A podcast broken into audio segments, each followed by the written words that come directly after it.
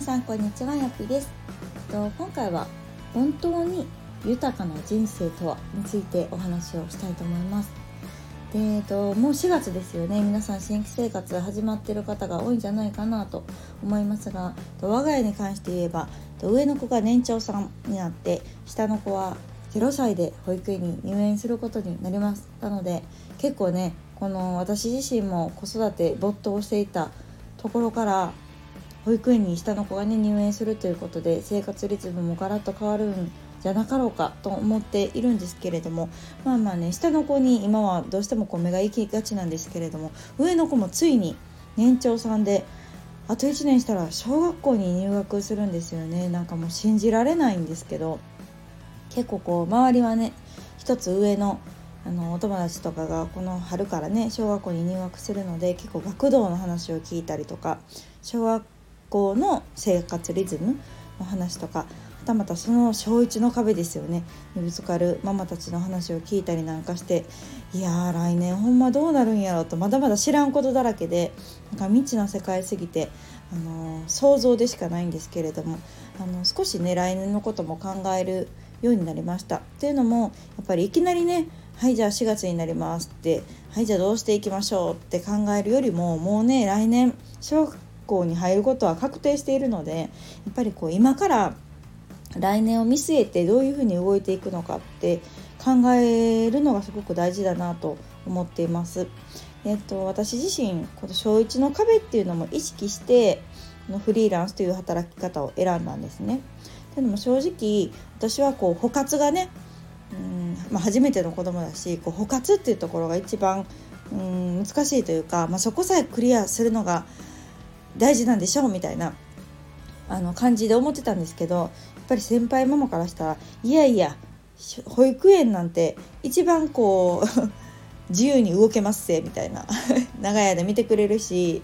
うん先生たちもすごく協力的だし、まあ、自分自身が送り迎えもするしそれよりも小1だよっていうのを最近最近というかもうここ数年すごく言われましてですね本当の意味で小1の時にどういう働き方ができるかでほとんどの会社では時短が認められてるのもその幼少期の間だけで小学生になったらもう時短はね認めませんっていうところも多かったりするのでやっぱりその時にどういう働き方をしているかっていうのがすごく大事だからそこを見据えて働き方っていうのを考える必要があるよっていうのを言われていたのでですねまあ、あの実際私は今在宅フリーランスという働き方をしております。それが実際ね来年また自分の身に降りかかってくるので、まあ、そこを体感してどうなのかなというところはあるんですけど、あのー、でも今の私の働き方やったら、まあ、まあそこまで壁に感じることはまあないんじゃないかなっていうふうに想像はしてます。で、えっと、一番大きな変更点としてはやっぱり小学校が終わるのが早いと保育園より早いし働いているママのご家庭は学童に入るのが、まあ、スタンダードだと思うんですね。でもまあ今その学童の形っていうのもいろいろあって、まあ、あの学校にね併設されているものもあれば民間のものもあればうん、まあ、料金も違えば内容も違うし結構こう私の少し上のねママたちもう小学生のお子さんを持つママたちは、うん、学童にしても結構親御さんの参加が多いようだったりとか長期休暇だったら毎日お弁当持っていかないといけないよとかなんかそういう新たな悩みもあるみたいでああなるほどと私自身学童に行ったことがないので学童っていうものがどういうものなのかっていうのもよく分かってなかったんですね。でもなんとなくうんまあ、保育園に行く子たちは学童に行く子が多いのかなっていうところと、まあ、私自身も、うん、なんとなく息子も学童に行くんだろうなっていう頭ではあったんだけれどもでも今思ってみるとなんか別に行かないっていう選択肢もあるなっていうのを最近あの考えています。というのも私自身がほとんど家で働いているから息子は2時だろうが3時だろうがに帰ってきてもおそらくその時間に私が家にいてあげることはできると思うんですね。で朝も別にね私が先に出て子供を一人にして登校させるっていうこともないしうんまあおそらく想像するには、まあ、朝夫が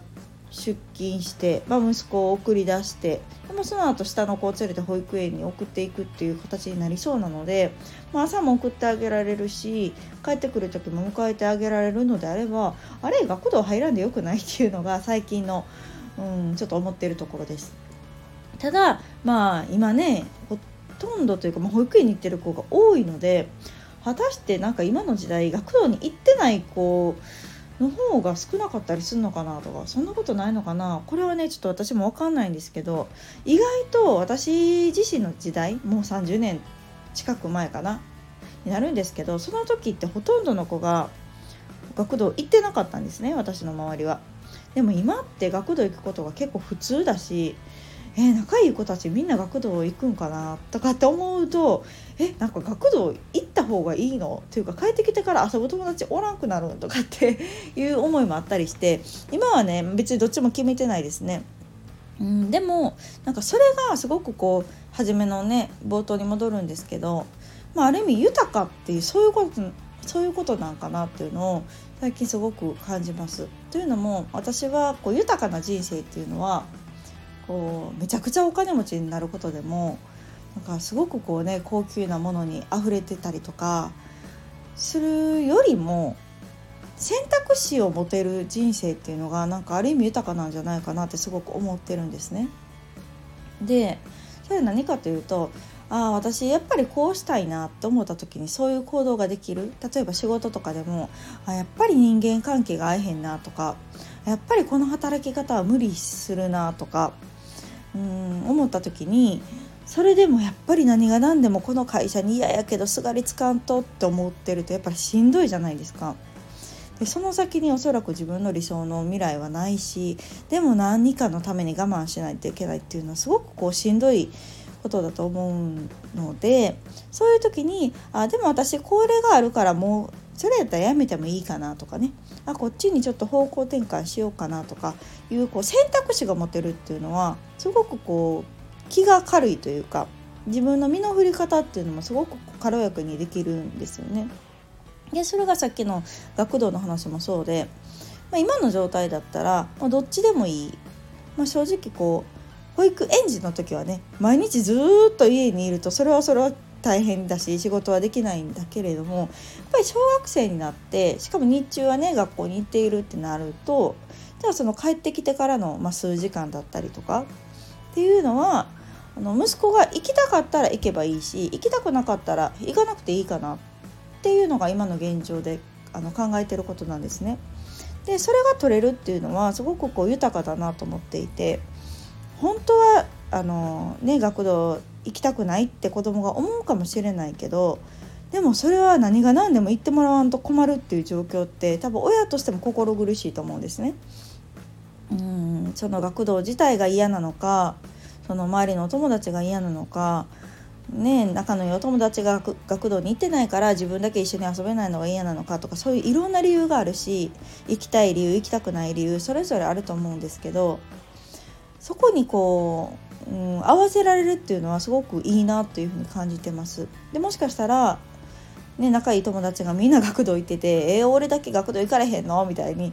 なるのも「それやったらじゃあ行ったら?」って言ってあげられたりもするしうんなんかその費用面もそうだし自分の働き方の問題ですよね学童だって誰でも入れるわけじゃなかったりするので、うん、なんかそういう意味でも両方にこう身を触れるっていうのはまあ、自分自身にもそうだけども子どもへの選択肢としてこう与えられる環境というのはすごくいいんじゃないかなというふうに今感じています。なので、まあ、実際どうするか分かんないし、まあ、本人のね、あのー希望というか、まあ、学童というものがどういうものなのかっていうところも私自身まだあんまり分かってないところもあるので、まあ、それをこの1年、まあ、いろんな方にお話聞いたりとか、まあ、説明会に参加したりとかして学びながらねどっちの方が、まあ、子どもにとっていいのか、うん、っていうのは考えていけたらいいなというふうに思っています。なのでやっぱりこう何事も、まあ、自分自身も本当そうで選択肢を持てるような生き方をするっていうのはすごく大事だなっていうのをここ数年強く感じていますね。あの就職しか知らなかったとかその会社しか知らなかったとか昔はどうしてもこう一社に勤め上げるのがねなんか立派みたいな価値観やったと思うんですけどやっぱり今って逆に一つの会社しか勤めてないっていうのがなんかうんまあ見え方によってはねえその会社しか知らないっていう風に思われたりとかちょっとデメリットなんて言われたりもするじゃないですか。なのでそういうふうに価値観っていうのはどんどん変わっていくし、まあ、自分自身が何よりこう少しでもねあの身も心もうん健やかになんか生きていける環境っていうとこすごく大事だと思うので、まあ、仕事にしてもプライベートにしてもお友達付き合いにしてもやっぱりこう選択肢を持てる、うん、そこにいないと何とも自分の身を守れないという状態になることがリスクだと思うのでやっぱりこうリスク分散をするであったりとか、うん、いろんな働き方を持つ、うん、それが自分のベストな生き方になるっていうのがすごくトータルとして豊かに生きるっていうことなのかなと思っているので私はこうとんでもなくねお金持ちを目指すわけでもないしすっごくこうキャリアを積んでねバリキャリになるっていうわけでもなくなんか全てほどほどに、うん、ゆとりを持ってそこそこのお金があって自由があって仲のいいお友達がいてっていうのが自分にとってはすごくこう豊かだなとこんな人生がいいななんて思ったりするのでやっぱりそこを目指して歩んでいきたいなと思うし、まあ、そのためには選択肢を持つ努力はしっかりしていきたいなというふうに感じています。というわけで今回はちょっと学童問題を考えた時にねやっぱりああ選択肢を持つって大事やななんてあの思ったのでお話をさせていただきました。この4月ね本当環境がガラッと変わる親御さんともにのそういうご家庭が多いんじゃないかなと思いますがあまりこう無理せずね